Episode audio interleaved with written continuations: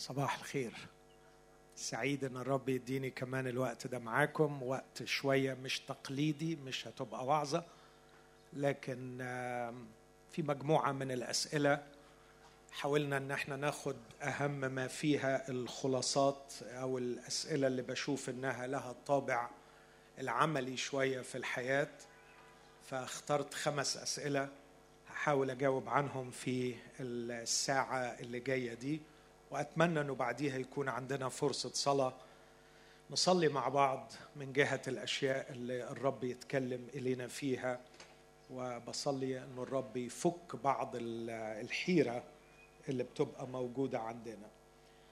5 أسئلة هما كالآتي: سؤال بخصوص إرادة الله، وسؤال بخصوص الطائفية، الروح الطائفية التي تقيم الحواجز بين الجسد الواحد وبين المؤمنين، وسؤال خاص بالجنس، كيف نتعامل معه، كيف نضعه في إطاره الصحيح، وسؤال خاص بالمال وكيف نتعامل مع هذه المسؤولية الخطيرة، وأخيرا سؤال عام بخصوص حياة القداسة. وكل موضوع من دول طبعا محتاج مؤتمر، ما اعتقدش ان هقدر اغطي، فمحدش ينتظر مني احاطه شامله كامله وافيه بالموضوع، ولا واحد من المواضيع ال5 دول هياخد حقه، لكن مجرد خبره اقدر اقول مختصره تساعد اخوتي واحبائي المخلصين اللي بيبحثوا فعلا عن انهم يعيشوا حياه مسيحيه صحيح. هبدأ بالسؤال الخاص بإرادة الله. أسئلة كتير قوي بخصوص هذا الأمر، وأنا هقرأ آية مشهورة معظمنا حافظها في روميا أصحاح 12، وبعدين أعلق ببعض النقط. فأطلب إليكم أيها الإخوة برأفة الله أن تقدموا أجسادكم ذبيحة حية مقدسة مرضية عند الله، عبادتكم العقلية، ولا تشاكلوا هذا الدهر، بل تغيروا عن شكلكم بتجديد أذهانكم لتختبروا ما هي إرادة الله الصالحة المرضية الكاملة. والآية الثانية اللي أقرأها برضو في هذا الصدد من رسالة فيليبي أصحاح 1، صلاة الرسول لأجل المؤمنين، رسول بولس لأجل المؤمنين في فيليبي، في عدد 9: هذا أصليه أن تزداد محبتكم أيضا أكثر فأكثر في المعرفة وفي كل فهم، حتى تميزوا الأمور المتخالفة، لكي تكونوا مخلصين وبلا عثرة إلى يوم المسيح، مملوئين من ثمر البر الذي بيسوع المسيح لمجد الله وحمده، آمين. دول الآيتين اللي هركز عليهم. الآية الأولانية معظمنا حافظها، هركز على المقطع اللي بيقول بل تغيروا عن شكلكم بتجديد أذهانكم لتختبروا ما هي إرادة الله الصالحة المرضية الكاملة. دي الآية الأولى. الآية الثانية: هذا أصلي أن تزداد محبتكم، مش بعضكم لبعض هنا مع إن دي وصية، لكن أن تزداد محبتكم أكثر فأكثر في المعرفة وفي كل فهم، حتى تميزوا الأمور المتخالفة، لكي تكونوا مخلصين وبلا عثرة إلى يوم المسيح، مملوئين من ثمر البر الذي لمجد الله وحمده. هقف عند قضية إرادة الله في 3 نقط. النقطة الأولى: أتمنى من إخوتي الأحباء أن نميز بين البحث عن إرادة الله لنعملها، وبين الاستعانة بالله في حيرة اتخاذ القرار. هقول تاني، دول دايرتين بعاد عن بعض غير بعض. البحث عن إرادة الله لأعمالها، عارف إن فيها خيري، مؤمن إن الكائن الصالح اللي كله صلاح لا يريد إلا الصلاح، مؤمنا بكل قلبي أن إرادته صالحة مرضية كاملة perfect، ما فيهاش عيب ما فيهاش نقص، وأؤمن إني غالي عنده، وأؤمن أنه لم يتركني في الدنيا عبثا ولم يخلقني ونسي لماذا خلقني، فأنا مخلوق فيه لأعمال صالحة قد سبق فأعدها لي لكي أسلك فيها، أؤمن أن هذا الخالق متداخل في تفاصيل يومي وتفاصيل حياتي، فهو ليس الإله الساكن بعيدا هناك، ليس الإله الذي خلق العالم ووضع له قوانينه وتركه يسير كما تحتمه هذه القوانين، لكنه يتكلم، يتدخل، يعدل. أؤمن بهذا الإله إنه حي ومتداخل. هذه القناعات المختلفة اللي ذكرتها في الوقت اللي فات تخلق في شغفاً للبحث عن إرادته من جهتي، ماذا تريد مني أن أفعل؟ عايز أبقى فيها، عايز أنفاسي وصحتي ومواهبي وإمكانياتي تخدمها، أريد أن أكرس طاقاتي لصنع هذه المشيئة وليس لصنع مشيئات الجسد والأفكار أو إرادة الناس. الرسول بطرس يقول يكفي زمان الحياة الذي مضى لكي نكون فعلنا إرادة الأمم، فلنعش الزمان الباقي لإرادة الله. peer pressure، بتاخد قراراتك بناء على إيه؟ بناء على الناس بتعمل كده يبقى أنا أعمل كده. أنت تعيش لإرادة الناس، الناس أرادوا هذا الشكل وأنت تخضع له، الناس أرادوا هذا الستايل وأنت بتدخل فيه، الناس أرادوا هذه الثقافة، هذا الفكر، هذا المنهج من التفكير، وأنت تستنسخ منه. الرسول بيقول يكفي. هؤلاء الأشخاص هم اللي أقدر أسميهم الباحثين عن إرادة الله. دي دايرة، لكن الدايرة الثانية تختلف عن هذا، بقول عنهم الراغبين في الاستعانة بالله عند حيرة اتخاذ القرار. شخص يريد أن يتخذ قراراً مهماً في حياته ويشعر بالعجز عن الاختيار الصحيح فيلجأ إلى الله لكي يستعين به، فالله المستعان.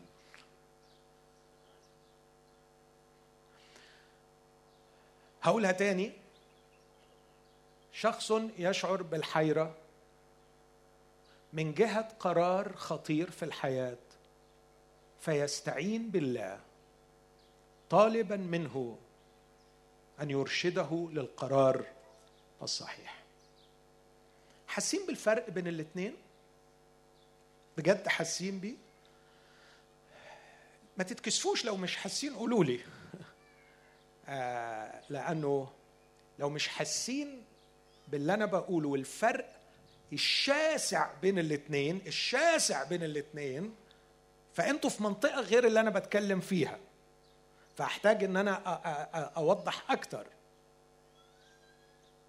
خلينا أقول أن الشخص الأول يعيش في ملكوت الله، الشخص الآخر يعيش في ملكوته، لكنه يشعر بالعجز أحياناً عن إدارة هذا الملكوت وعن اتخاذ القرار السليم فيستعين بصديق، وهذا الصديق تتوفر فيه الشروط، فهو يعرف أكثر مني. فمن فضلك تعالى النهاردة أنا محتاجك، بكرة مش عاوزك، يعني مش هتقل عليك، أنا بس النهاردة أنت تلزمني علشان عايز أتجوز، وبعدين قدامي 3 مش عارف أخد أنهي منهم، فمن فضلك من خبرتك الكبيرة في الدنيا تقول لي مين أحسن واحدة من ال3 اللي هتسعدني وتدلعني وتهنيني وتبسطني. أهاجر ولا أرجع مصر ولا أروح كندا؟ الحقيقة مش قادر أقرر، فأنا شعرت أني مش عارف أخد القرار السليم في ورطة زي كده، فمن فضلك يعني هحتاجك اليومين دول علشان، ومش هتقل عليك في حاجات تانية. الحاجات التانية أنا I can do it، يعني أنا مش، فأنت المستعان عند اللزوم، أنت السباك اللي أجيبه يصلحها لما بحتاس، أنت الميكانيك اللي ألجأ له لما تخرب. لكن من جهة حياتي وقراراتي ومتعي واستثماراتي ولساني ورؤيتي، ده موضوع أنا اللي بشغله، أنا الملك فيه، أنا اللي بقرر، أنا اللي بختار. طول ما أنا عارف أتصرف أنت ما تلزمنيش، أنت بنلجأ لك عند لحظة الحيرة في اتخاذ القرار. إخوتي أنا أقول حزينا وآسفا، 99% من اللي بيبعتولي في المؤتمرات السؤال كيف أعرف إرادة الله هم من النوع الثاني مش من النوع الأولاني، وعشان كده ببقى زهقان وأنا برد على السؤال ده، وببقى مش طايق أرد على السؤال ده، لأنه ببقى عارف إن هم محتاجين صنايعي اسمه ربنا بيفهم في ساعة القرارات. وسؤالي أين كنت في بقية جوانب الحياة؟ أين كنت في بقية اليوم؟ أين أنت في كل المعلنات؟ عندما أعلن الله أن إرادته هي قداستك، هل بحثت عن قداسة؟ كتاب بيقول إن إرادة الله هي قداستكم. إرادة الله، أنت بتدور على إرادة الله؟ Are you serious؟ بتدور على إرادة الله؟ طب هقول لك على حاجة، إرادة الله أنكم كلما أكلتم أو شربتم أو فعلتم شيئا فافعلوا كل شيء لمجد الله. حضرتك وانت بتاكل وبتشرب وبتعمل أي حاجة بتقول له يا رب ما هي إرادتك في هذا الأمر لكي أمجدك من خلاله؟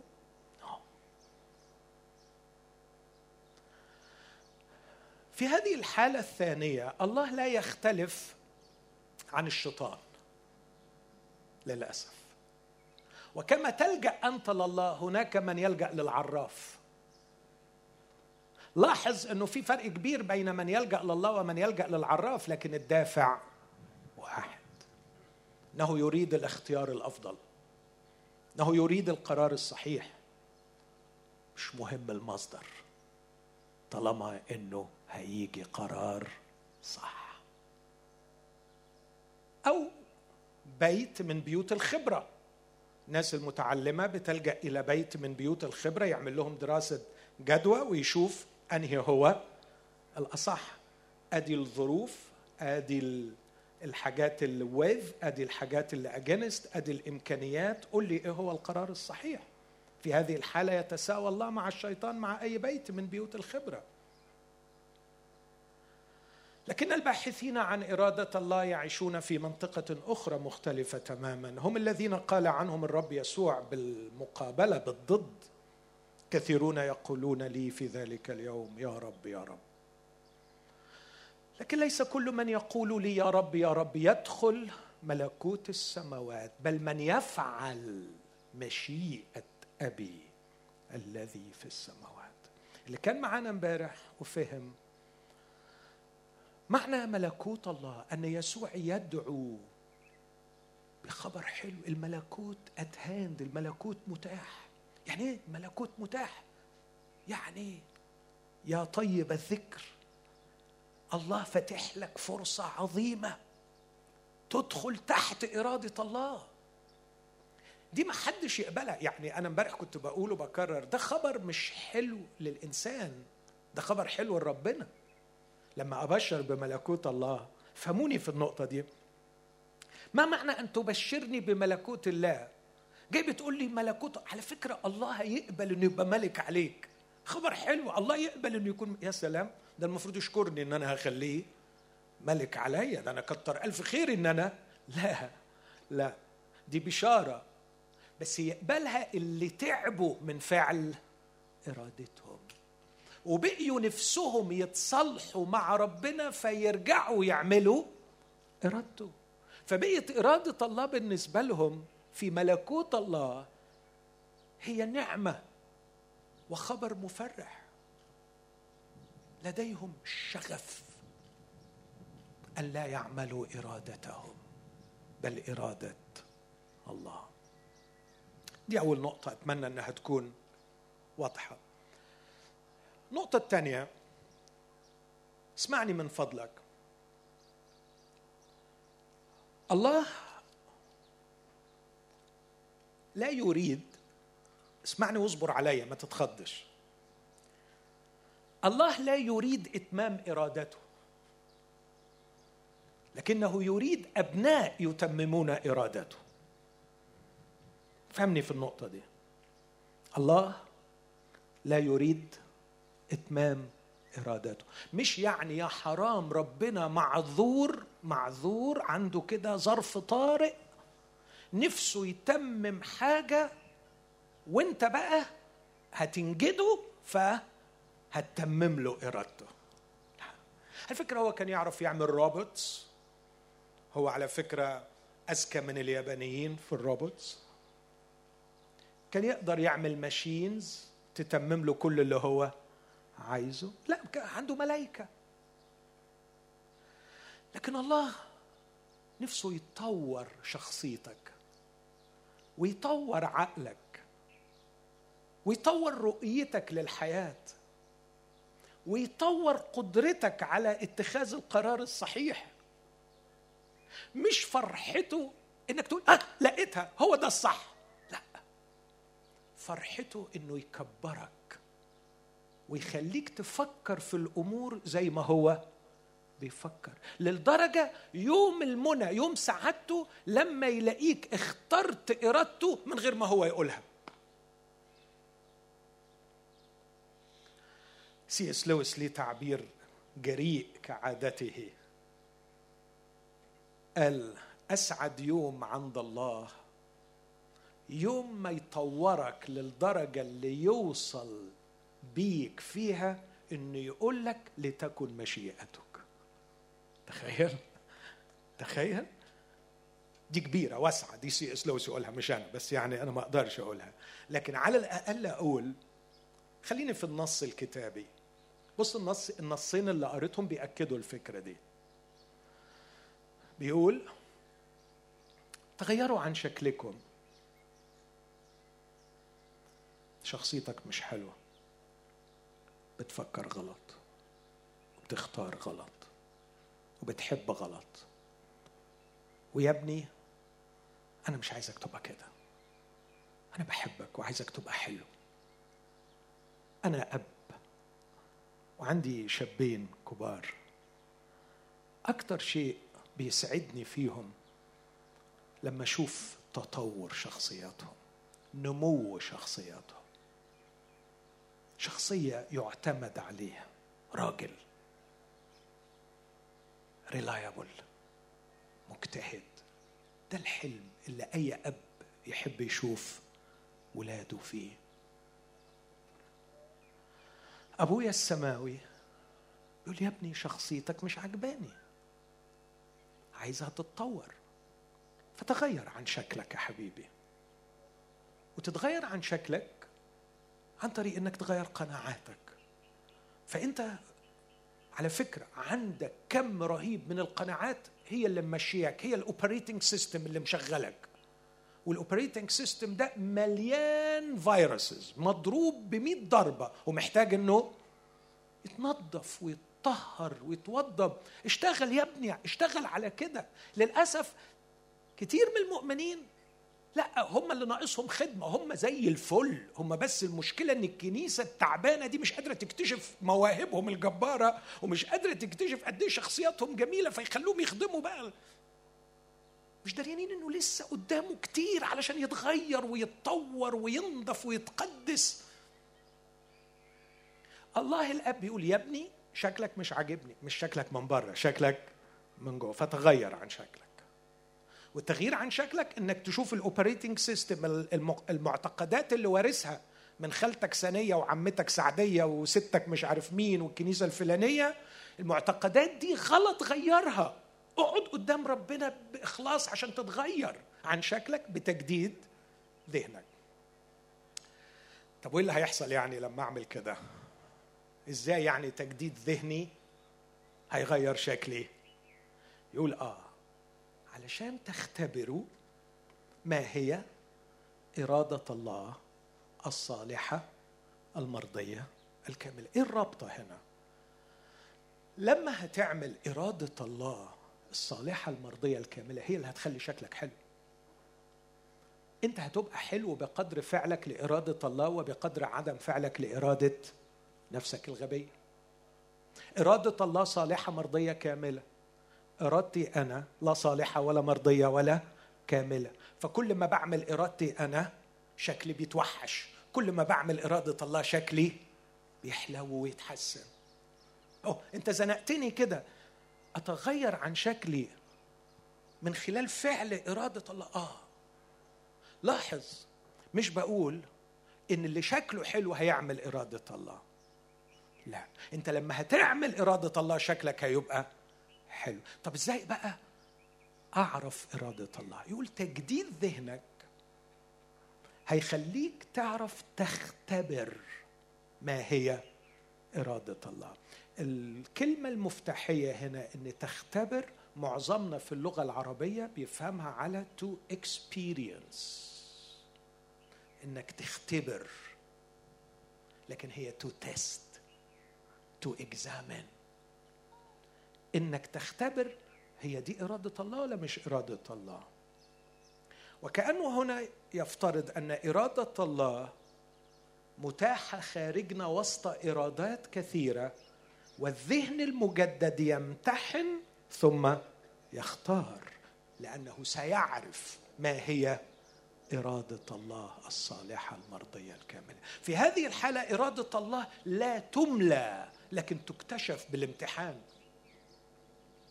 لا تعلن على صفحة السحاب، لكن تنتقى من بين أشباه كثيرة. والذهن الحاد المتجدد بكلمة الله وبروح الله يقدر يميز ويقول هذه هي إرادة الله سأفعلها. فأتغير عن شكلي من خلال تجديد ذهني، لأنه ذهني المجدد هينقي إرادة الله اللي لما أفعلها أتغير عن شكلي وابقى شخص حلو. النص الثاني بيأكد الفكرة. الرسول بولس بيصلي لأجل الإخوة في فيليبي، بيقول لهم هذا أصلي أن تزداد محبتكم أكثر فأكثر. في إيه؟ في المعرفة وفي كل فهم. ليه؟ حتى تميزوا الأمور المتخالفة. كلمة تميزه هنا تقدر تترجمها على مسؤوليتي، تستحسنه، عشان تعرف تستحسن بين كذا أمر، تقول لا هو ده اللي هختاره. وربنا من فوق يسقف، مش لأنك اخترت الصح، لأنك كبرت وعرفت تختار. ربنا هيفرح بيك مش لأنك اخترت الصح، هو على فكرة كان يقدر يعني يدي لك قلمين ويقول لك على الصح، لكن فرحته الكبيرة انك انت كبرت وعرفت تختار الصح. الله ليس مشغولا بإتمام إرادته، لكنه يريد أبناء يتممون إرادته. عايز أبناء كبار نضجين حلوين اتغيروا وكبروا. نفس الفكرة، حتى تميزوا الأمور المتخالفة. طب ولما أميز الأمور المتخالفة أو أستحسن وأختار الأحسن من بين البدائل المختلفة المعروضة علي، يقول لكي تكونوا، لاحظ، مخلصين. كلمة مخلصين جميلة قوي.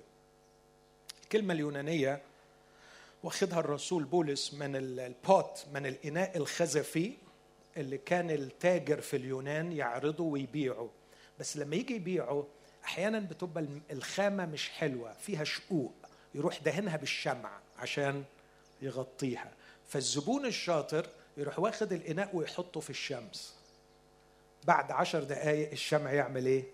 يسيح. الكلمة هنا حتى إذا امتحنتم في ضوء الشمس تظهر أصالتكم، ده لو عايز تترجم الكلمة دي حرفيا. ده يجي منين؟ نفس الفكرة، ذهني المجدد يختار إرادة الله الصالحة المرضية الكاملة فأتغير عن شكلي، أزداد حبا أكثر فأكثر في المعرفة فأستحسن الأمور الممتازة فأكون، فكينونتي أكون نتيجة اختياري لإرادة الله. واضحة الفكرة دي يا أحبائي؟ أعتقد ده يختلف عن هذه الإهانة للمؤمنين الذين يتصورونهم المؤمنين جماعة من العبيد ليس لهم أن يعرفوا فكر أبيهم، ليسوا شركاء معه في مشروعه وفي صناعة أنفسهم وتطوير أنفسهم، لكن هو ربنا عنده حاجات عايزهم يعملوها، فهم يروحوا يسألوه، فيبعت له حد متميز شوية يقول له ربنا بيقول لك تعمل كذا وكذا وكذا. ده شغل عبيد. لكن أبي السماوي يريد أن يطورني حتى يصل بي أني قادر على أن أفهم مشيئته وأختاره. الأمر الثالث في موضوع إرادة الله أعتقد أني أشرت إليه، إرادة الله في معظم الأحيان تكتشف وفي بعض الأحيان تعلن. هذا لا يعني اللي أنا قلته أنه مش معناه أنه ربنا مش هيتكلم بوضوح، مرات بيتكلم بوضوح وكتير بيتكلم بوضوح، لكن فين الودن اللي تسمع؟ فين الذهن اللي يميز؟ لما تكون داخل المشيئة الإلهية، داخل الإرادة، لما تكون في المنطقة اللي كنت بحكي فيها دي والذهن عمال يتجدد، الله بيتكلم وانت بتسمع. لكن الأجمل، اسمعني في النقطة الخطيرة دي، بتكون وصلت للمرحلة اللي تقدر فيها تنفذ، لأنه مرات كتيرة الله بيصمت ولا يعلن مشيئته لأنه عارف أنه لو أعلن لك اللي هو عايزه تقيل عليك، مش هتعرف تعمله. فإيه لازمته؟ إيه لازمة الكلام ما دام أنت ما وصلتش أخلاقيا وروحيا أنك هتقدر تطيع؟ فبيسيبك وطبعا بتعك، وده مقصود، مش مقصود العك، مقصود أنك تتوجع بنتيجة عكك، إن شاء الله تحس يعني. وفي ناس كتيرة بتحس لما بتتوجع كتير بتعمل إيه؟ بتصرخ. فبتكون نار الحصاد هي نار التشكيل والتنقية، علشان تقول لك أيوة تاني مرة ما تعملش كده، وتبقى تعيش معايا وتعرف أن قناعاتك دي محتاجة تتغير. أمين؟ طيب أنقل على النقطة الثانية أو السؤال الثاني، مش عارف أختار أنهي علشان الوقت، لكن أخذ حاجة عن الجنس برضو، أقول 3 كلمات: الجنس وأوهامه، الجنس ومتعته، الجنس وتكلفته. أكتر حاجة فعلا، أنا بتكلم هنا شوية كطبيب نفسي، أكتر حاجة محاطة بكم رهيب من الأوهام هي الجنس. كم الكذب في الموضوع ده، كم الخداع في الموضوع ده غير عادي. مشكلة مع الجنس انه الكذب اللي بخصوصه الناس مصدقاه، ودي حاجة اللي فعلا بترعبني، انه الناس يعني مش بس في كم رهيب من الاكاذيب حوله، لكن المشكلة الاكبر ان الناس مصدقه الكذب اللي خاص بالجنس، مصدقه فعلا. ولما يواجه بالحقيقة انه هو مش كده، عمره ما يقول ان انا كنت فاهم غلط، يقول شريك الحياة هو اللي غلط، او انا اللي فيه حاجة غلط، فاحاول اصلحه او اصلح. لازم اتطور شوية، يعني اقرأ شوية، هي تقرأ شوية، تتبصر شوية، يا عمي هو ده اخره، هو ما يجيبش اكتر من كده. لا لا لا لا لا لا، كنس حاجة تاني خالص، صدقني انت مضحك عليك، صدقني انت ما فاهم حاجة، صدقني انت ضحية كم رهيب من الخدع الشيطانية والأكاذيب. لقد رفعوا الجنس ووضعوه في مكان ليست له، وأحطوه بهالات ليست له. لقد ابتعدوا بالجنس تماما تماما تماما عن ما صمم لأجله وعن حقيقته في ذاته كمتعة. قد حملوه ما لا طاقة له به، وجعلوا الناس يصدقون هذه الأكذوبة، فأصبحت حياة البلايين تتبلور وتتمحور حول الجنس، فيهلكون أعمارهم ويضيعون نفوسهم ويهدمون عائلاتهم، وهم أغبياء حمقى صدقوا الأكاذيب. الأحمق هو الذي يصدق الأكاذيب.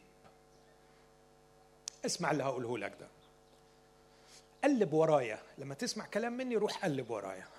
إرنست بيكر، اكتب الاسم ده، بس مش دلوقتي المفروض انك طافي تليفونك ومركز معايا، لكن احفظ الاسم ده، إرنست بيكر. ده مش مسيحي، راجل مفكر، راجل محترم من المفكرين الكبار.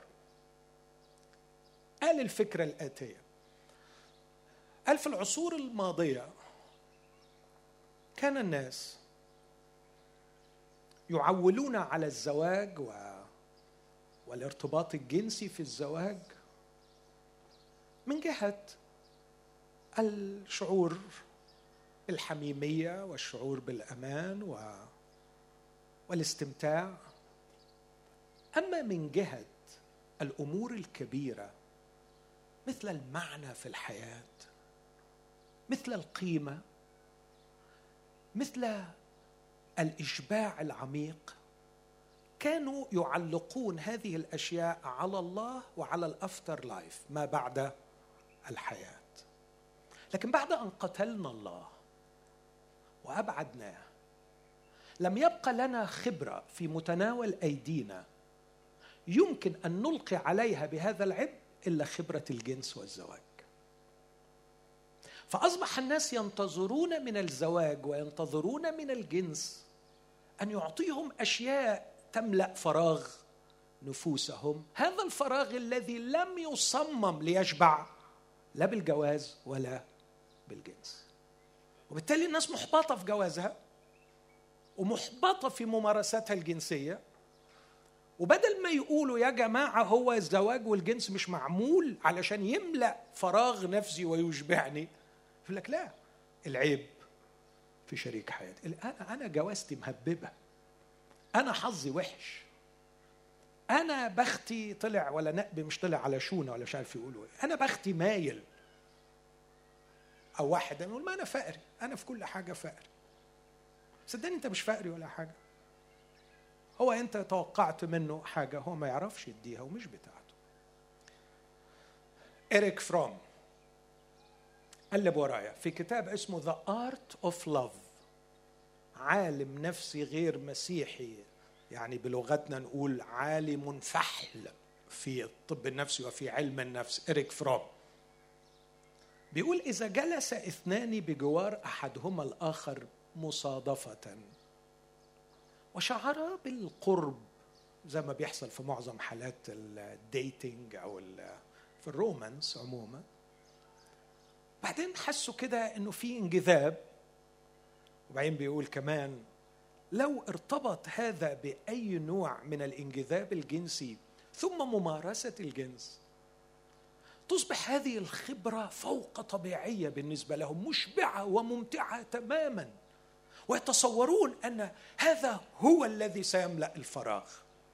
إريك فروم بيقول وهم لا يدرون أن ما اختبروه لا علاقة له بالحب، لكنه باب للهروب من الشعور بالوحدة، وأن شدة التصاقهم بعضهم ببعض ليس تعبيراً إطلاقاً عن عمق اقتناعهم أو حبهم أحدهم للآخر، لكن عن عمق الوحدة التي كانوا يعانون منها. وبعدين يقول ومع الوقت تسقط الهالة فوق الطبيعية عن هذه الخبرة، ويبدأ كل واحد يشوف التاني بقى شخص عادي. ده ريحة بقه وحشة، ده ما مش نظيف، ده دمه تقيل، ده مش عارف ايه. خلاص راحت الهالة الأولانية، واكتشف أنه يتعامل مع لحم ودم طبيعي، إنسان بكل عيوبه. وبعدين إريك فروم يقول ثم تتولى الاختلافات الحادة في شخصياتهم للقضاء على الباقي من هذه العلاقة. وساعتها بيفوق صاحبنا، مش عشان يقول أنا اللي كنت غلطان في تمجيد الرومانس والجنس، لكن مش هو ده الشخص، أدور على حد تاني وتاني وتاني.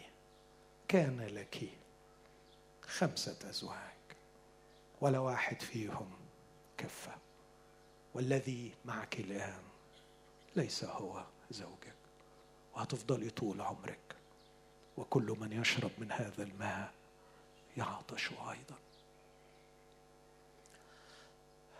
مش عايز أتكلم أكتر من كده، مش عايز أدخل في البورنوغرافي. من 3 أسابيع كنت في مؤتمر مع جوش ماكدويل، تسمعوا عنه، وقدم محاضرة عن البورنوغرافي. أنا فعلا بعد فترة خلاص مخي شات داون من كتر الأرقام اللي بيقولها على كم الخداع والكذب والتريليونز أوف دولارز اللي بتستعمل في هذه الصناعة للخداع، وكله بشهادة ممثلين بورنوغرافي كلهم بيشهدوا إن كل ده خداع كاميرا، ولا علاقة له بالحقيقة إطلاقا. والمهابيل بيجروا وراه، والعبط بيجروا وراه، والحمقى بيجروا وراه، وبيشتروا. على فكرة أنت بتشتري، أنت بتشتري، أوعى تفكر إنه فري، فيش فري، ده أنت بتدفع ثمن غالي. أولا بتدفع فلوس طبعا في الإنترنت اللي أنت بتدفعها، لكن هتشوف التكلفة أكتر من كده. فدي أكتفي بهذا عن الجنس وأوهامه، سواء الجنس في العالم الحقيقي أو الجنس في العالم الافتراضي. العالم الافتراضي كله أوهام وكذب، لكن حتى في العالم الحقيقي محاط بهالات كثيرة من الأوهام. الجنس كمتعة، هل الجنس متعة؟ يس، طبعا هو متعة، لكن فكر في هذه المتعة. هل المقصود بمتعة الجنس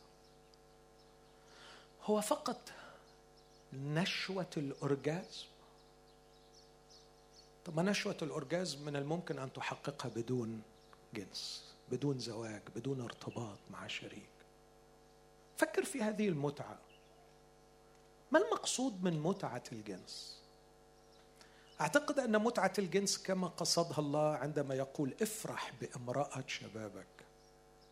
لاحظ التعبير، افرح بامرأة شبابك، مش افرح بجسد امرأتك، بحيث أنه لو شلناها وجبنا لك جسم واحدة تاني غيرها العملية ماشية، أهو لحمه خلاص. أنساش امرأة تحت ستار كثيف من الدموع بقلب مكسور تشتكي لي من جوزها وبتقول لي بشعر في الفراش معه إني قطعة لحم تستعمل.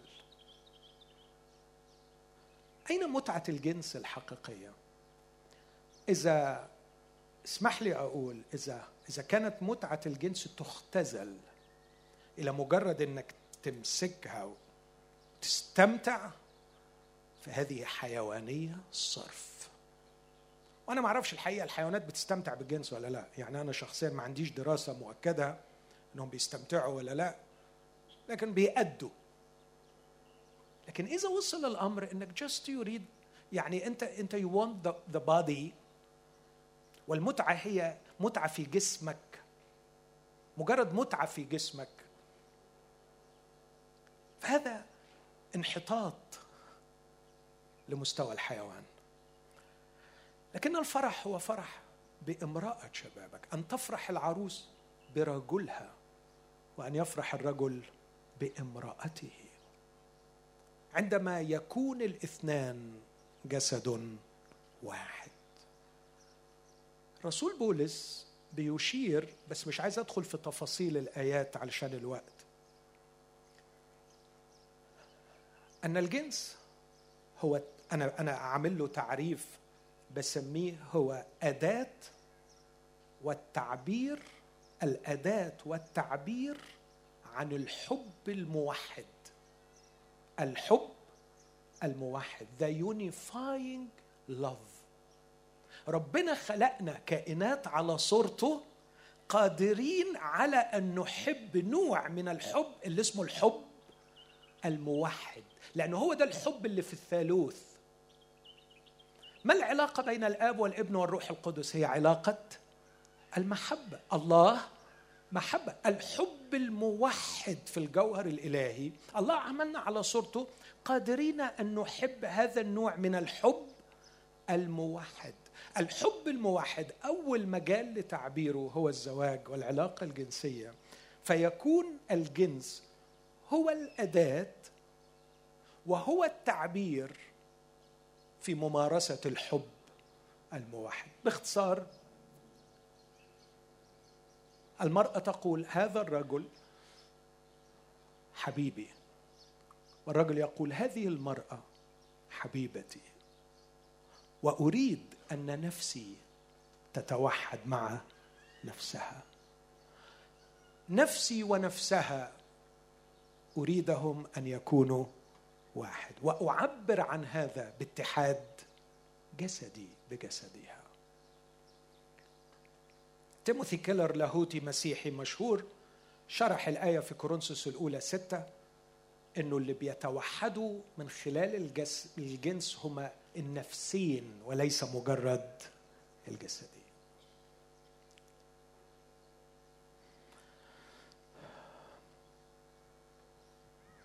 كتير بعلم وبمارس هذا الأمر، كيف تنتصر على التجربة الجنسية كرجل؟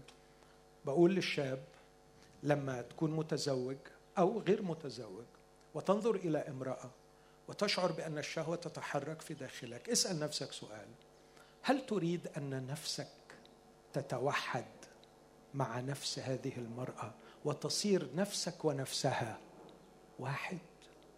فكر في هذا الأمر. لو كنت متزوج، هذا يعني أنك ينبغي أن تكسر ارتباطك بشريك حياتك. إذا كنت غير متزوج، هذا يعني النتيجة اللي بعديها إنه ما جمعه الله لا يفرقه، إنك هترتبط يا عم لا، أنت كبرت الموضوع قوي، لا أنا مش عايز نفسي ترتبط بنفسها، أنا بس عايز مجرد جسدها.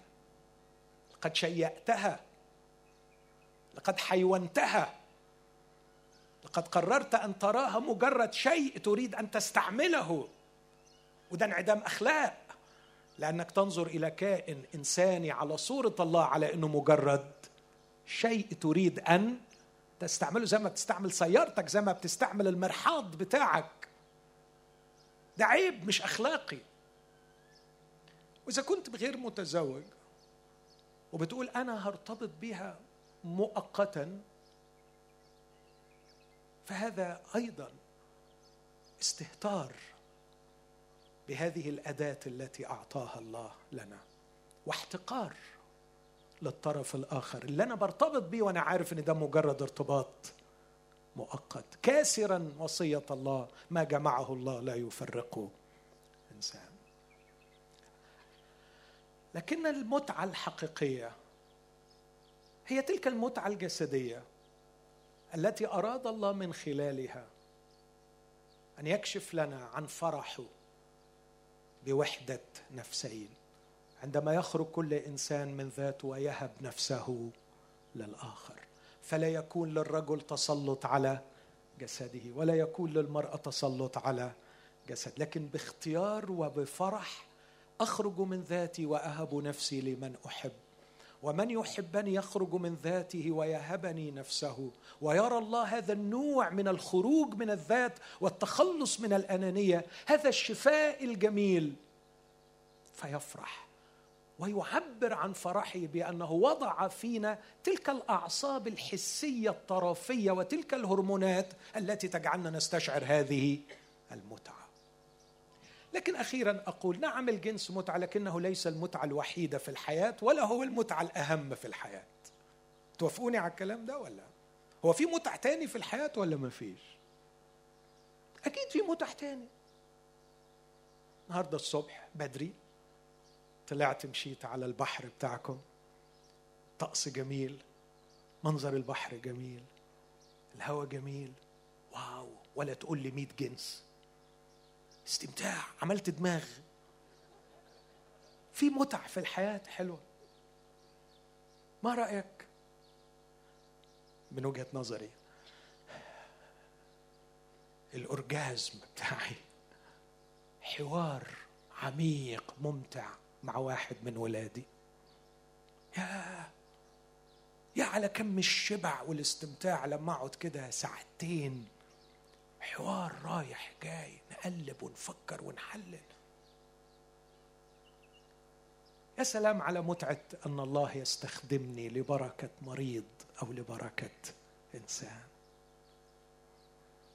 يوم الجمعة الماضي مفروض أنه كان عندي أجازة، لكن المكتب عندي ضغط عليا بشدة لأنه في حالات مستنية لها وقت طويل وانت مسافر كذا سفرية فلازم تيجي، فنزلت يوم الأجازة بصراحة وأنا متزربن يعني، لأنه كان نفسي ارتاح شوية. كانت أول حالة زواج مكسور، بس ما حدش ياخد مني الكلمتين دول على إن يعني ساحر بصلح الجوازات المكسورة، يعني شغلانة طويلة مهببة ومعقدة وبهرب منها، لكن ده اللي حصل، ربنا كرمني يوميها وده اللي حصل يعني. فالاثنين قاعدين على كنبة وانا قاعد على كرسي، ومبعدين مع بعض ومش طايقين بعض، وكل واحد بيبص للتاني شذرا مذرا يعني. بعدين بدأت اتكلم، بدأوا يتجاوبوا. حبيت اقرا لهم آية من الكتاب، فما فيش غير نسخة واحدة، فاضطريت اقعد وسطيهم وهم الاثنين يبصوا معايا، وقعدنا نقرا الكتاب شويه، وبعدين انا رحت قايم ورجعت مكاني بعد ما خلصت قرايه، لقيتهم راحوا مقربين من بعض. كان نفسي اخد صوره، لكن تعب اليوم كله راح، وانا بالليل بفتكر منظرهم لما قربوا من بعض ومشيوا ماسكين ايدين بعض بعد ما قروا كلمه الله مع بعض. في متع في الحياه نظيفه، في متع راقيه، في متع الاستنارة الروحية، الاستنارة الذهنية، في متع الثقافة، في متع الوعي، في متعة خدمة الناس. ما بالنا اختزلنا أنفسنا إلى حيوانات لا تستمتع إلا بالحس واللمس؟ ليه؟ ليه؟ للتحقير من أنفسنا لهذا الحد. أخيراً أقول الجنس وتكلفته. رافي زكراياس خادم جميل وعظيم، ليه عبارة جميلة بيقول كل متعة في الحياة ليها تمنها، بس يا إما إنك تدفع التمن مقدما يا إما تدفعه مؤخرا. المتع المحترمة تدفع تمنها مقدما، والمتع الشريرة تدفع تمنها مؤخرا. وللأسف الشديد إن الخيانة والممارسات الجنسية خارج الإطار الذي أعده الله له، وهو الزواج، لا جنس قبل الزواج، لا جنس خارج الزواج، لا جنس لمجرد الاستمتاع.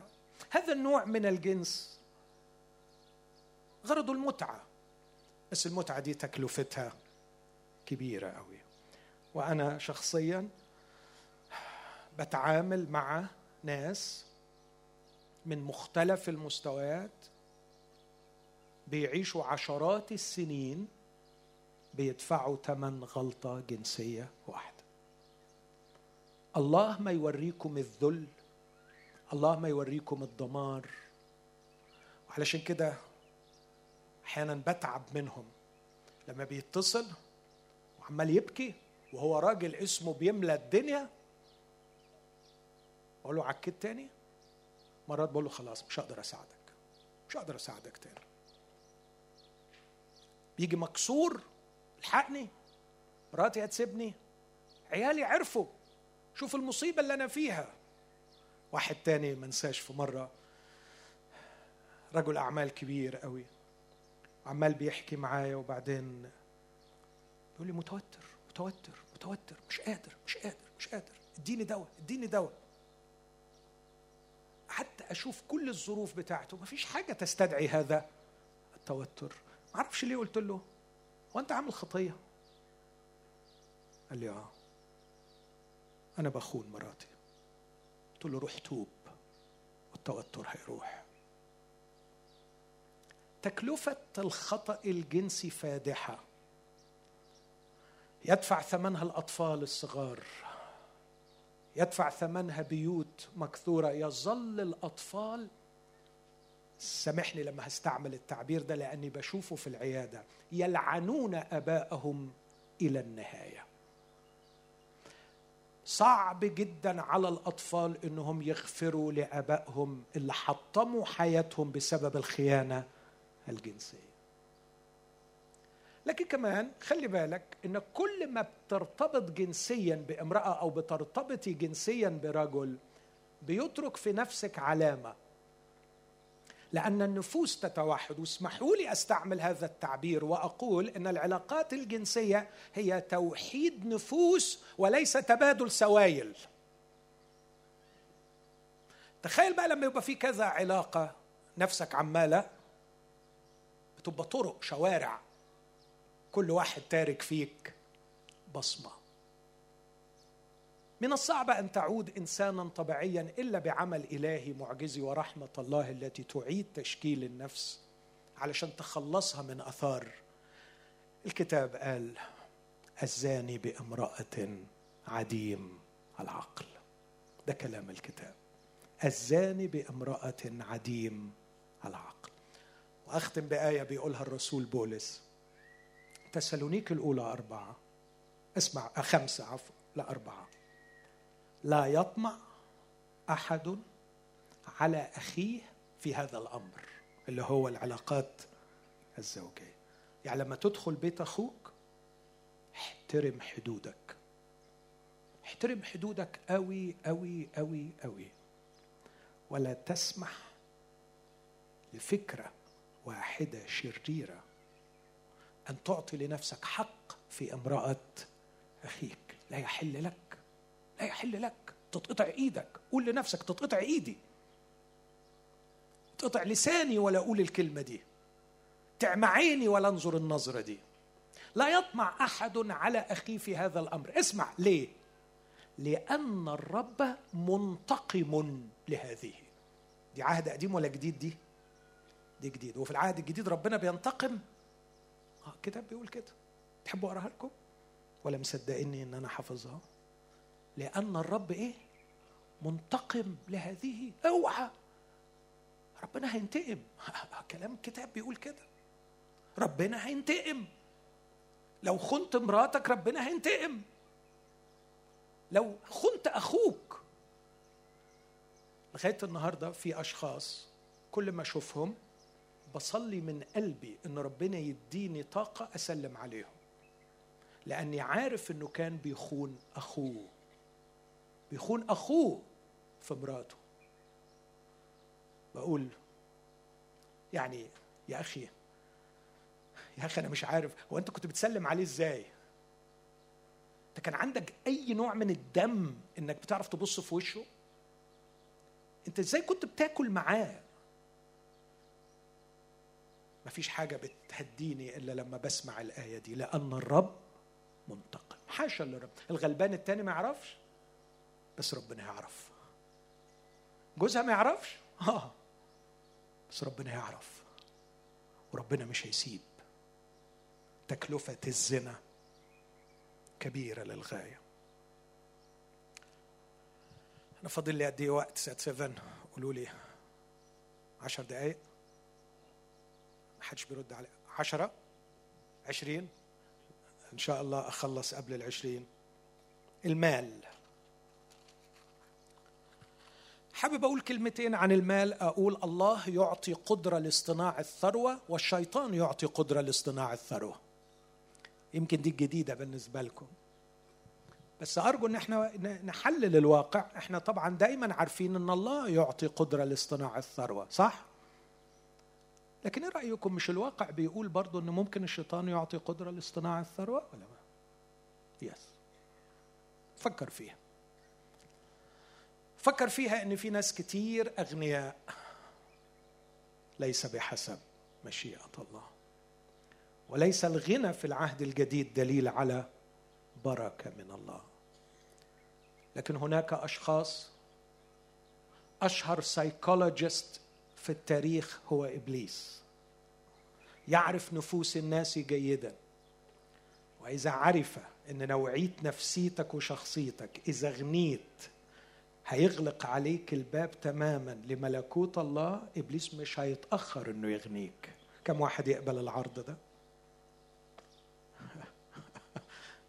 كم واحد قابل العرض أن إبليس يغنيه علشان يقفل عليه الباب؟ المسيح قال ما أعصر دخول الأموال إلى ملكوت الله، مش مستحيل. وبعديها قال غير المستطاع عند الناس مستطاع عند الله. لكن إيه اللي بيعمله الغنى في النفس الإنسانية يخلي من الصعب عليها الدخول إلى ملكوت الله؟ لو خدت بالك امبارح، هو مين اللي بيدخلوا ملكوت الله؟ اللي بيقبلوا، اللي تعبوا من فعل إرادتهم الذاتية. الفلوس بتمكنك إنك تعمل إرادتك الذاتية.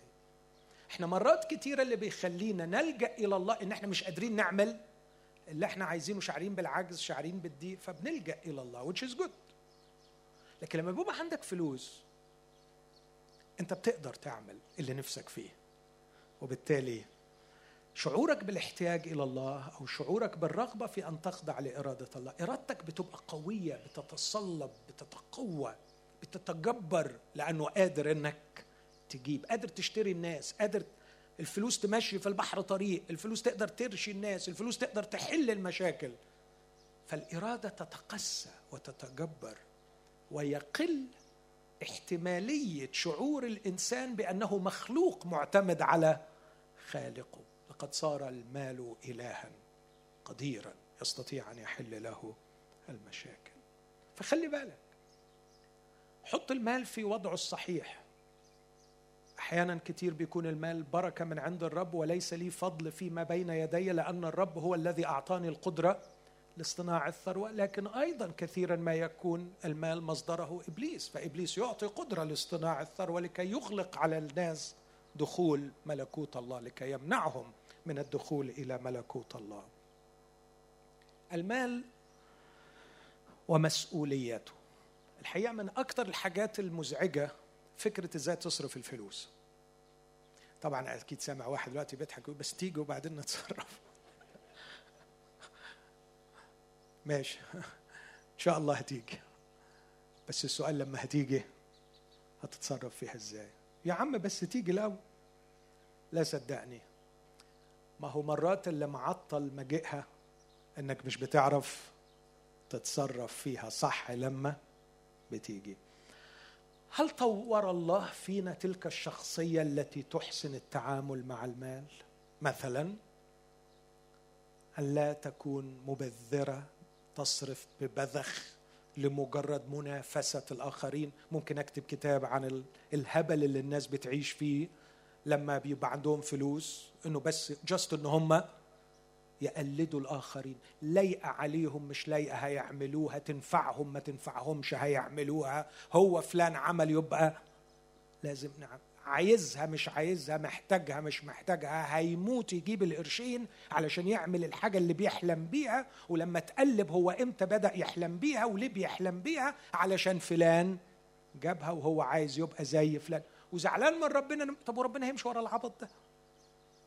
يعني هو ربنا ملزم انه يمشي ورا الخيابة دي ورا الكلام ده؟ لا، مش هيبعد. لما تتعلم الأول ازاي تصرف الفلوس، أو إنه ربنا يبعت الفلوس فتتبسط وتبقى شاعر بالأمان، الحمد لله الرصيد يسمح، خلاص كده تبقى. كل ما ربنا يشوف إن شعورك بالأمان معتمد على القرشين اللي عندك يقول لك طب وأنا، طب يا ابني وأنا. لا تتكل عليه. الحكيم يقول يصنع أجنحة ويطير. بعدين يا حبيبي ده في حاجات تاني لا تعرف تشتريها بفلوس ولا تعرف ترجعها لو ضاعت بالفلوس، والحاجات دي أنا مديها لك مجانا هبة. الجسد أفضل من اللباس والحياة أفضل من الطعام. أنا مدي لك الأثمن، فكيف لا ألبسك؟ كيف لا أطعمك؟ كيف لا أعطيك؟ وبعدين يا ابني أنا عندي خير كتير قوي بس خايف عليك، ما تعرفش تتصرف فيه. طب ويعني هيحصل ايه لو ما عرفتش اتصرف؟ هتغلط. طب وفي ايه لما اغلط؟ الغلط ليه نتائج. مش انت بتسامحني؟ انا بسامحك. انا ما بتكلمش على سامحك ولا ما سامحكش، انا هسامحك بس الغلط ليه نتائج هتدفعها، هتتحملها انت، وانا مش هغير قوانيني. لو نطيت من فوق المبنى ده هتتكسر، كوني سامحتك هتتكسر، مش هغير القوانين. عشان كده أنا عايزك تعرف إن المال مسؤولية كبرى، مسؤولية كيف ننفقه، كيف نتصرف. فعلا بتبقى مسؤولية كبيرة إزاي أتصرف في الفلوس. المال ومحبته، دي نقطة أخيرة قال عنها الرسول: محبة المال أصل لكل الشرور، الذي إذ ابتغاه قوم ضلوا عن الإيمان وطعنوا أنفسهم بأوجاع كثيرة. ليس المال أصل الشرور، لكن محبة المال. دور على العلاقة العاطفية بينك وبين المال. لو لقيت في أي علاقة عاطفية بينك وبين المال أنت في خطر. المال أنت سيده، علاقة شيء تستعمله وليس شيء تعبده وليس شيء تبني عليه أمانك. يتهيألي علشان الثلاث حاجات دول يتظبطوا أنا محتاج أطور ثقتي في الله وعلاقتي بيه، أن أبي يعتني بيه. ده أول مبدأ، أبي يعتني بيه. أبي ملك عظيم على كل الأرض وبيده كل شيء، وهو قادر على أن يغني ويحيي ويعطي. أبي قادر. النقطة الثانية، مش بس أبي قادر، أنا لابد أن أجتهد، لابد أن أعمل. من لا يشتغل لا يأكل. وأبوي عايزني أكون شخص مبتكر مبدع مجتهد، أبذل كل الجهد. والأمر الثالث، أن أبي يريدني أن أبارك الآخرين بالمال الذي عندي. لو الثلاث مبادئ دول اتزرعوا في ذهني، أن أبي يعتني بي فلن أعول الهم، أن أبي يريدني عاملا مجتهما سأعمل بكل اجتهاد ونشاط، وأني سأعطي مما عندي للآخرين، أعتقد أنه ده هيوصلنا للتعامل الصحيح مع المال. الطائفية مشكلة كبيرة قوي. المشكلة في الطائفية أنه دايماً الصراعات بين الناس اللي في الطوائف بتبقى صراعات كتابية لاهوتية. لا الكتاب بيقول كده، لا الكتاب بيقول كده، لا الكتاب بيقول كده. وأنا لما ببقى قاعد أسمع ببقى نفسي أقول اطلع من ده أنت وهو، اطلع من دول. ليه؟ لأنه ببقى شايف أنه معظم هذه الصراعات نابعة من دوافع نفسية وليس من مفاهيم لاهوتية. لأن لما بناقش كل واحد في مفاهيمه اللاهوتية، أنا آسف يعني أن أنا أقول كده، أنه بيطلع في النهاية حافظ مش فاهم. هو اسمعهم بيقولوا كده، وهو ارتبط بالمجموعة دي وحب المجموعة دي ومنتمي للمجموعة دي، فيبقى المجموعة دي هي الصح، وأي تعدي عليهم تعدي عليا، وأي تقليل من صحة تعليمه هو إنقاص من قدري، وأي حد يمسهم بالمية أمسه بالنار. احتياج نفسي للهوية، للأيدنتيتي. معظم الناس يرتبطون بالطوائف ليس بعد بحث وفحص وتحليل لاهوتي ودراسة التاريخ كيف تطور التعليم، لكن يا إما الصدفة، يا إما العيلة، يا إما المزاج، يا إما عجبوني، يا إما حلوين فبقيت معاهم خلاص، وبعدين أتبنى كل معتقداتهم. وإذا أردت مزيدا من القبول بينهم أزايد في الدفاع عن تعاليم، وأتطرف في تبني هذه التعاليم لكي مكانتي تعلو بينهم. فكلما كنت متشددا أكثر ومدافعا أكثر، كلما وضعوني في وضع أفضل، وأنا أريد هذا الوضع الأفضل سواء واعي أو غير واعي. فتصبح الطائفة مصدر للهوية. أول ما ربنا يخلصك من المرض ده وتبقى الهوية بتاعتك جاية من انتمائك ليسوع المسيح. مين أنا؟ أنا بتكلم عن نفسي شخصيا، خاطي غلبان وجده مخلص صالح، واخدني في رحلة شفاء، عمال يشفيني ويبنيني. لقبي الأعظم الذي أفتخر به إني تلميذ ذاك. هذه هي هويتي، أنا تلميذ ليسوع المسيح. المسيح وجدني فعلا ملقى على وجه الحقل بكراهة نفسي، وجدني في حال يرثى إليه، حال بائس. ممكن أقعد ساعة أحكي عن البؤس اللي كنت فيه، بس يسوع حط إيده عليا واخدني في رحلة شفاء. لي 35 عمال يعالج فيه، 35 سنة بيعالجني، تصوروا 35 سنة عمال يشفيني ويغيرني ويعلمني، وأنا فرحان برحلة الشفاء دي ولازق فيه وهو لازق فيا. فلو سألتني أنت تبع مين، هقول لك أنا تبع يسوع، لأنه بصراحة اللي خلصني يسوع.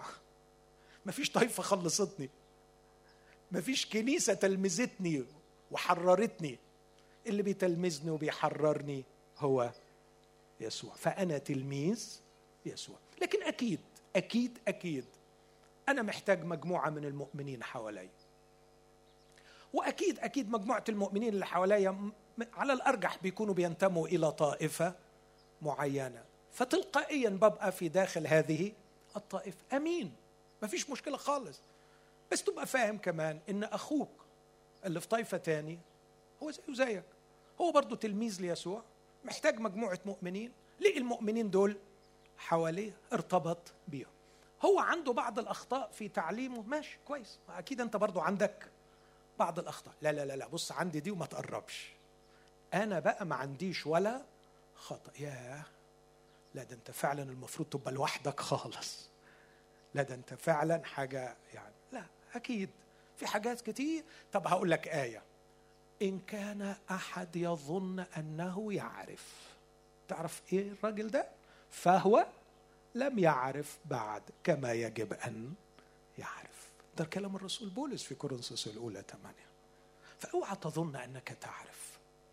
نحن نسير في طريق التلمذة لكي نعرف، وهنفضل طول عمرنا بنعرف وبنتعلم. فممكن أخويا يكون قطع شوط أكتر مني في التكريس، أنا قطعت شوط أكتر منه في الخدمة، أخويا قطع شوط أكتر مني في فهم العهد القديم، أنا قطعت شوط أكتر منه في فهم العهد الجديد. كلنا سوا، كلنا من الحل من بعضه، أدينا ماشيين في رحلة التلمذة مع المسيح. فاحرص أنك لا تعظم الاختلافات ولا تقلل من المشابهات، لأن هذه شيمة المرضى النفسيين، المريض النفسي الذي يبحث عن القبول والهوية من الطائفية دائما يعظم الاختلافات ويقلل من المشابهات، في حين أنه عندما التحمت بإخواتي المؤمنين من كل الطوائف وجدت أن الاختلافات قليلة والمشابهات عظيمة للغاية. أستطيع أن أعيش في شركة عميقة مع أي مولود من الله. كل عضو في جسد المسيح هو أخي، كل عضو في جسد المسيح هي أختي. الاختلافات العقائدية الطائفية في الدور الأخير خالص لا تملك القدرة على أن تفصلني عن بقية إخواتي. أخيراً هختم بحتة عن قداسة، بس هقول الآية اللي قلتها قريتها من شوية، أتمنى تكونوا فاكرينها.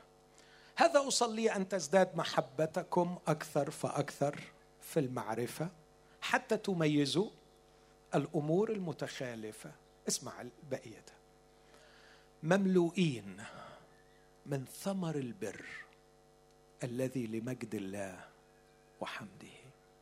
نفسي أسبح ربنا بحياتي. قول معايا العبارة دي، نفسي أسبح ربنا بحياتي. ده معنى الآية. معنى الآية أن التسبيح هنا الحمد، مدح الفضائل الإلهية تأتي بثمر البر. ما هو ثمر البر؟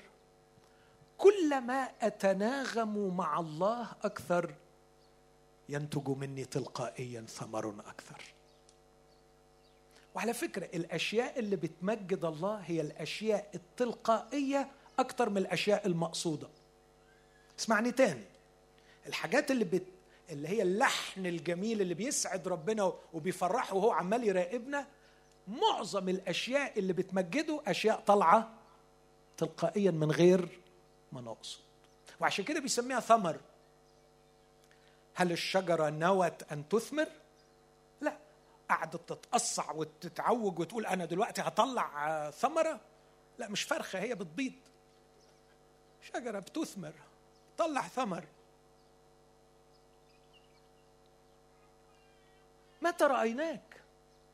متى رأيناك جائعا أو مسجونا أو مريضا؟ حلو، أنتوا عملتوه من غير ما تقصدوا. أحلى حاجات بتطلع من المؤمنين بتطلع اللي ربنا بيتمجد بيها، اللي بتطلع منهم وهم مش واخدين بالهم تلقائي. ليه؟ هو أصله بيجتهد أن يتناغم مع الله. ده البر. البر هو أن تتناغم مع الله، تبقى one with him، ما تبقاش معوج عنه، متحد بيه. وفي حالة التناغم مع الله يخرج مني ثمر تلقائيا لمجد الله وإيه؟ وحمده. هل رأيت مؤمنين يسبحون الله بحياتهم؟ هل رأيت أفعال بعض المؤمنين تعزف لحنا جميلا يطرب الله يفرح به الله؟ وهل رأيت مؤمنين بتصرفاتهم يرسمون لوحة قبيحة عن الله ويشوهون صورة الله؟ قرر أن تخرج من زمرة هؤلاء الذين يرسمون صورة قبيحة لله بأفعالهم، واصرخ إلى الله لكي تكون أفعالك ثمر بر يعزف نغما جميلا يطرب أذان الله يفرح الله. خلونا نقف مع بعض نصلي، وإحنا بنفكر في بعض الأفكار اللي ربنا اداها لنا النهاردة في الخمس مواضيع دول.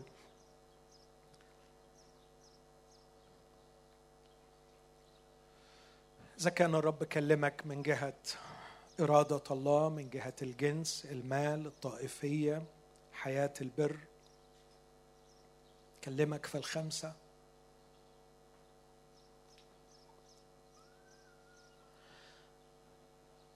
لو كان في توبيخ احتمله، ما تزعلش مني لو كنت وبختك، فالتوبيخ كثيرا ما يكون بسبب المحبة. لكن الأمر اللي يطمنك إن إله كل نعمة، إله كل نعمة مازال يعمل فينا. أنت مش تقيل على نعمته، ولا أصعب من نعمته مهما كانت عيوبك.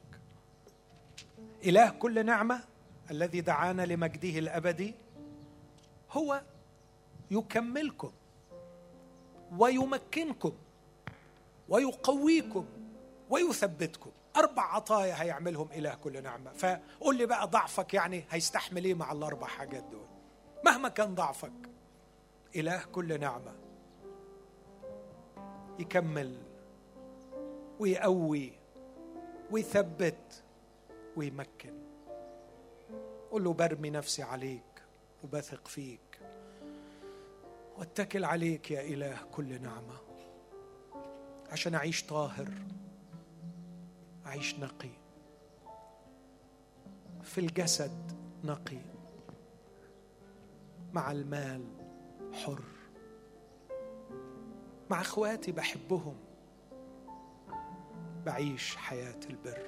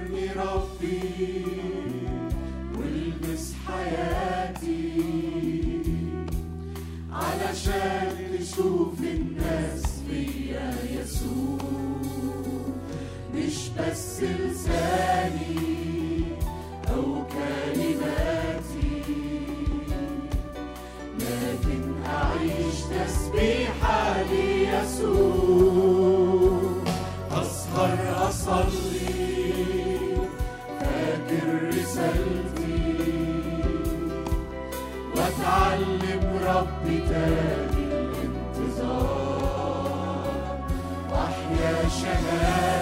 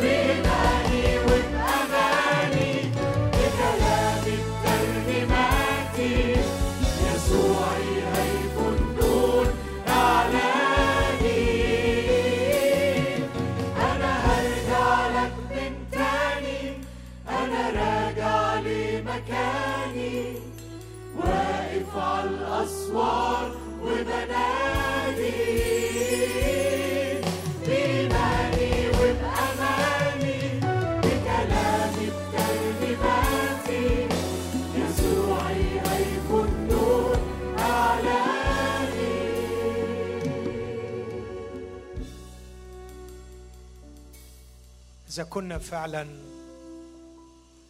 صادقين في الترنيمة الأخيرة دي، نفسي ناخد وقت للصلاة الفردية الحقيقية، كل واحد بينه وبين نفسه. اعترف للرب، قل له أخطأت.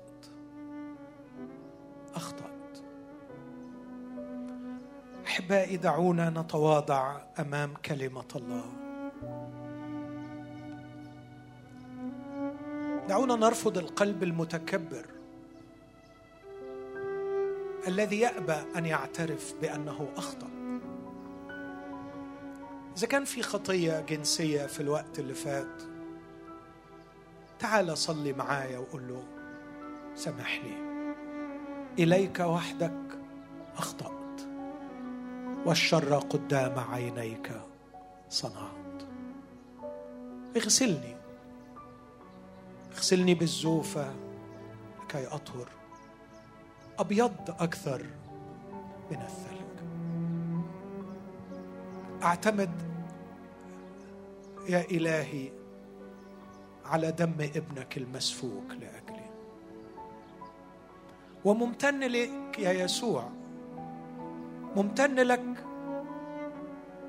لأنك جرحت من أجل أثامي وسحقت من أجل معاصي. ارحمني يا الله حسب كثرة رأفتك، أمحو معاصي.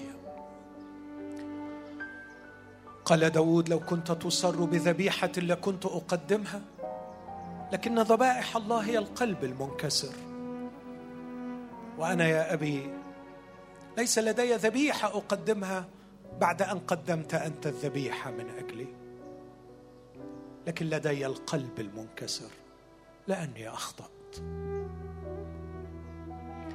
وأستند على نعمتك أيها المخلص تصحبني للغد وبعد الغد، في عالم التجارب والخداع تحميني من الشهوة.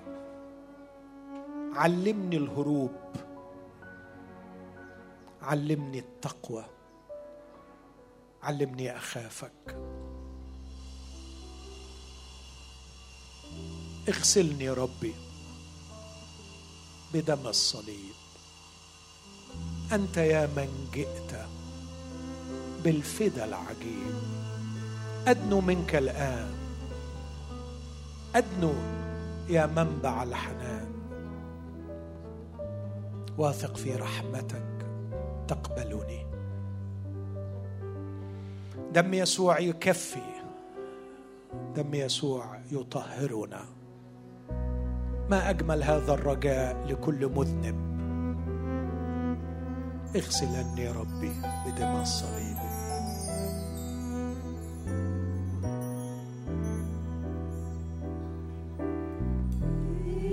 Thank you.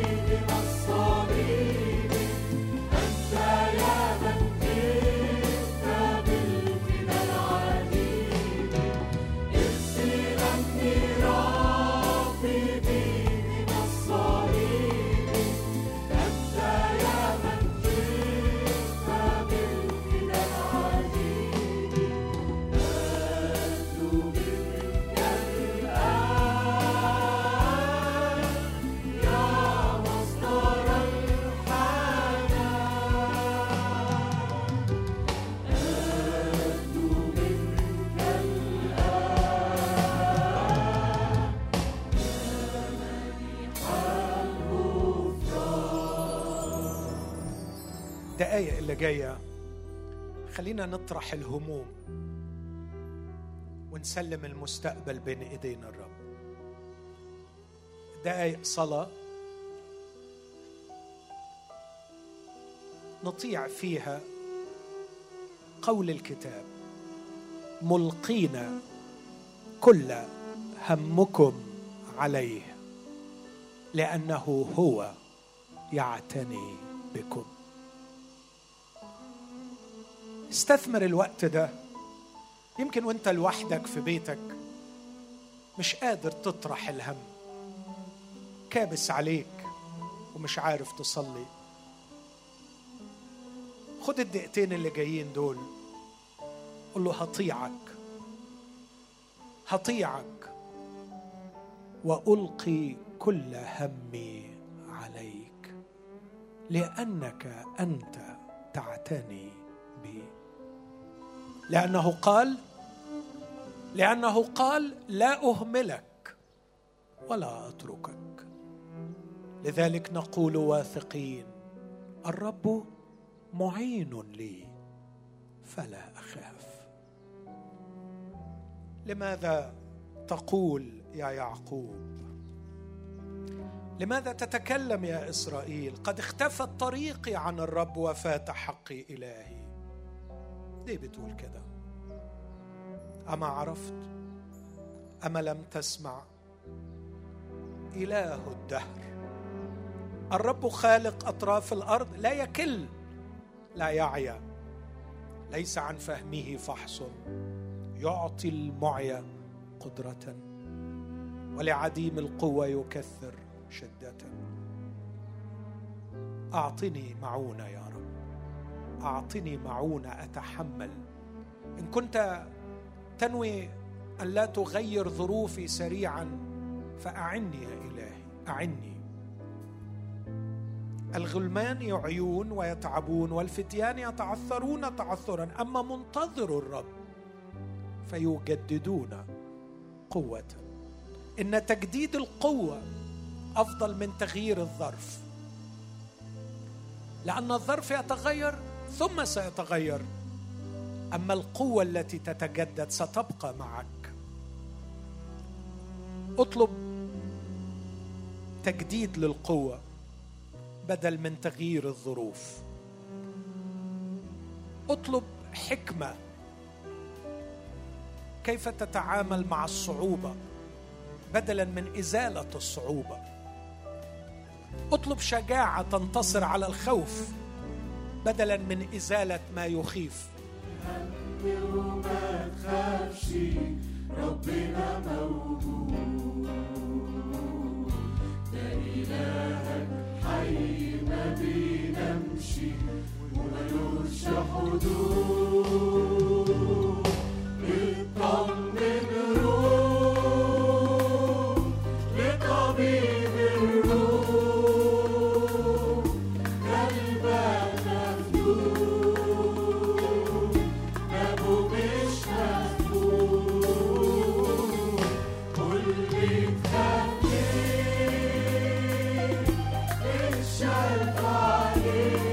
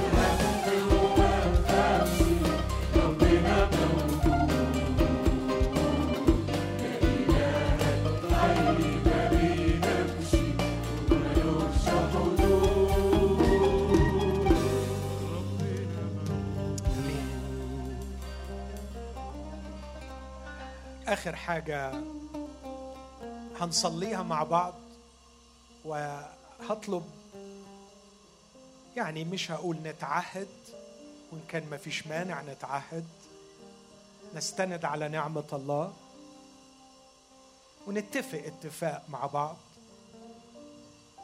كلمة هنقراها ونتفق عليها، اللي عايز يدخل في هذا الاتفاق يرفع ايده وأنا بصلي في النهاية. هقرأ إيه الاتفاق الأول.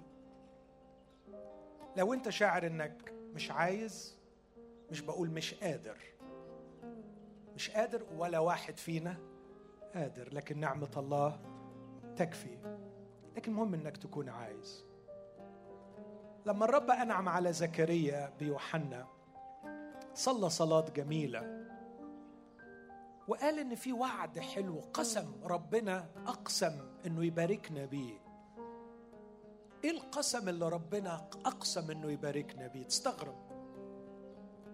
القسم مش إن إحنا ناخد الأرض، ولا القسم إن إحنا ناخد البركات، لكن زكريا كان ليه وجهة نظر جميلة. القسم الذي حلف لإبراهيم أبينا أننا يعطينا، أننا بلا خوف منقذين من أيدي أعدائنا. اسمع، نعبده. البركة الكبيرة أنه هيدينا أن احنا نعبده بإيه؟ بقداسة وبر قدامه جميع أيام حياتنا. الاتفاق، أنا أضع نفسي أول واحد بنعمة الرب وأقول له يا رب أنا عايز العطية دي وعايز أتمتع بيها، وبدخل في هذا الاتفاق، أعبدك بقداسة وبر جميع أيام حياتي. نعبده بقداسة وبر جميع أيام حياتي. مرة تالتة هقوله، ولو عايز ارفع إيدك معايا وإحنا بنصلي. نعبدك بقداسة وبر جميع أيام حياتي. أعبدك يا رب بزوادة من نعمتك كل يوم، بإمداد كل يوم. لوحدي ما أقدرش، لكن هخضع ليك وهنتظر تموين النعمة كل صباح، علشان لما يعدي يومي أعديه في مخافتك، ما يعديش علي يوم من غير ما أعبدك، مش بالكلام، بقداسة وبر، باستقامة قلب، باستقامة لسان، بطهارة عين، بطهارة جسد.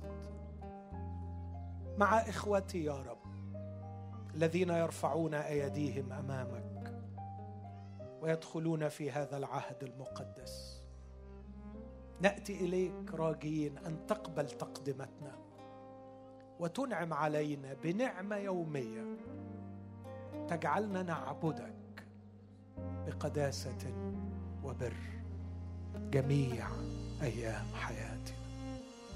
في اسم المسيح يا أبي استجب. آمين آمين.